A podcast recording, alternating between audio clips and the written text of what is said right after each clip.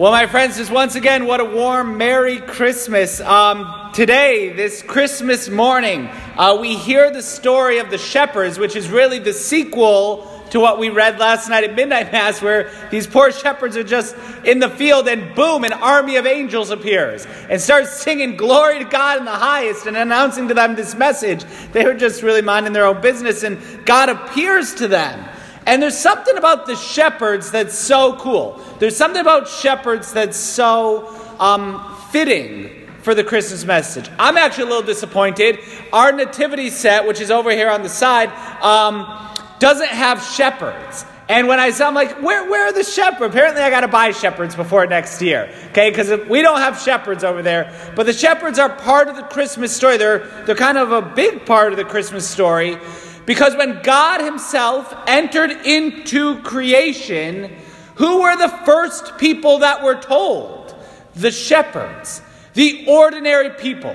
Shepherds are ordinary. That was um, pretty much uh, the lowest class normal work you could get, uh, just being a shepherd. And in fact, because the shepherds were so often with the flocks and everything outside the city, um, they weren't really part of the social life either. They were, they were a bit of uh, outsiders because of how often they were away from what's going on uh, in the city and among the people. And it's to these that God makes his message known. And they come and they are the first to worship the child, which is just so incredible.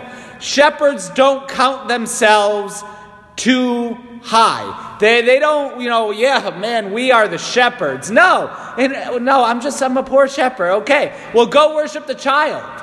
Go, go see this great thing that's happened. We hear that the shepherds go in haste. You know, Luke is all about this. It happened, we heard this last Sunday. Mary went in haste to her cousin Elizabeth. Now the shepherds go in haste. There's something about when God appears to us, when God makes his will known to us, we got to do something about it and we got to do it quickly, right? We got to got to go quick. There's no time to waste. God himself entered into creation. There's no time to waste. It's not a matter of, oh yeah, when I get when I get around to it, you know, when, when I get we'll get there event. No. We got to go. We got to go in haste. We got to go now. Something big is I remember, look, it's a Christmas memory for me, right? As soon as you wake up on Christmas morning, what do you want to do if you're a kid? You want to open presents. It's like, and it can't come soon enough. We weren't allowed to open presents until whenever my mother and father decided to get up. Uh, and that seemed like an eternity some Christmases, right? But that's like, there's a haste, there's something I want to do. All the more so with adoring the child Jesus. All the more so. We should go in haste. This is the greatest gift we could possibly receive the greatest gift we could possibly receive the child born for us. And something that's so beautiful we hear from St. Paul's letter to Titus there is nothing we could do to deserve this. This is a totally undeserved gift. Not, not because of any righteous deeds that we had done, but because of his mercy because of the mercy of God. We couldn't earn Christmas. We didn't, it's not because we were good this year that we got Christmas. No. Not because of any righteous deeds that we did. We didn't earn this Christmas. It is God's free gift to us. God's free gift of His mercy and His love. And so we rejoice in the love of God poured out. Just a final point. Uh, I think it's so beautiful the reality that God becomes a little baby for our salvation. God becomes a little baby for our salvation. You can't be afraid of a baby, right? I'm afraid of breaking babies. When, you know, a number of friends of mine have had babies this year and they're like, oh, hold the baby. And I'm like, well, okay, but I got to sit down, got to be in the right. You know, I'm afraid of breaking babies. I drop things. I drop a lot of things all the time. And so I, I only started, you know, holding friends' babies like a year ago. Um, and it was a slow process, right? But you can't be afraid of a baby. Babies are beautiful. They're lovable. They're just, they just attract love.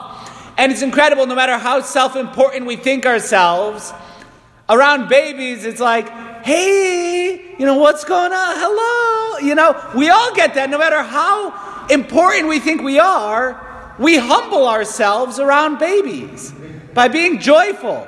I'm not going to be stingy today. Little baby, hi, how's it going? You know, um, we need that attitude with God. We need that attitude. If we have been stingy in our relationship with God, God becomes a baby for our salvation, so we'll humble ourselves. So we can rejoice in this. It's not just about counting up what I've done this year. It's not about I'm so good or I'm so bad or what. No. God loves me enough, He becomes a baby for my salvation. And I can't be stern in my relationship to God. I can't be self important in my relationship to God. Now, my relationship to God is where we just throw it all into the wind. I love the baby Jesus. I love the baby Jesus, and I don't need to put on a face and do an act. No, just that joy that bubbles up in the love of the child Christ born for us this Christmas. God becomes a baby so that if we have been putting on faces in our relationship with Him, if we have been thinking that we earn His love, if we've been thinking in any way um, that God is angry at us because of whatever we may have done in our lives, well, God for us today shatters all of that in the infant Christ born for our salvation. God becomes a baby for us. My friends, this is what we hasten to celebrate at Christmas. This is why there's the rush. The shepherds then, getting all of this, return glorifying and praising God. Christmas doesn't end when we walk out the doors of this church. No, we need to then return home wherever we're going, wherever we go today. We should be glorifying and praising God the whole way there, the whole time we're there, and then wherever we go after that glorifying and praising God today. Christ is born for us. Today, Jesus is born for us. And so we thank our Lord and God for this great mercy, the great love that He pours out on us this Christmas day. Today, a Savior is born for us, Christ the Lord.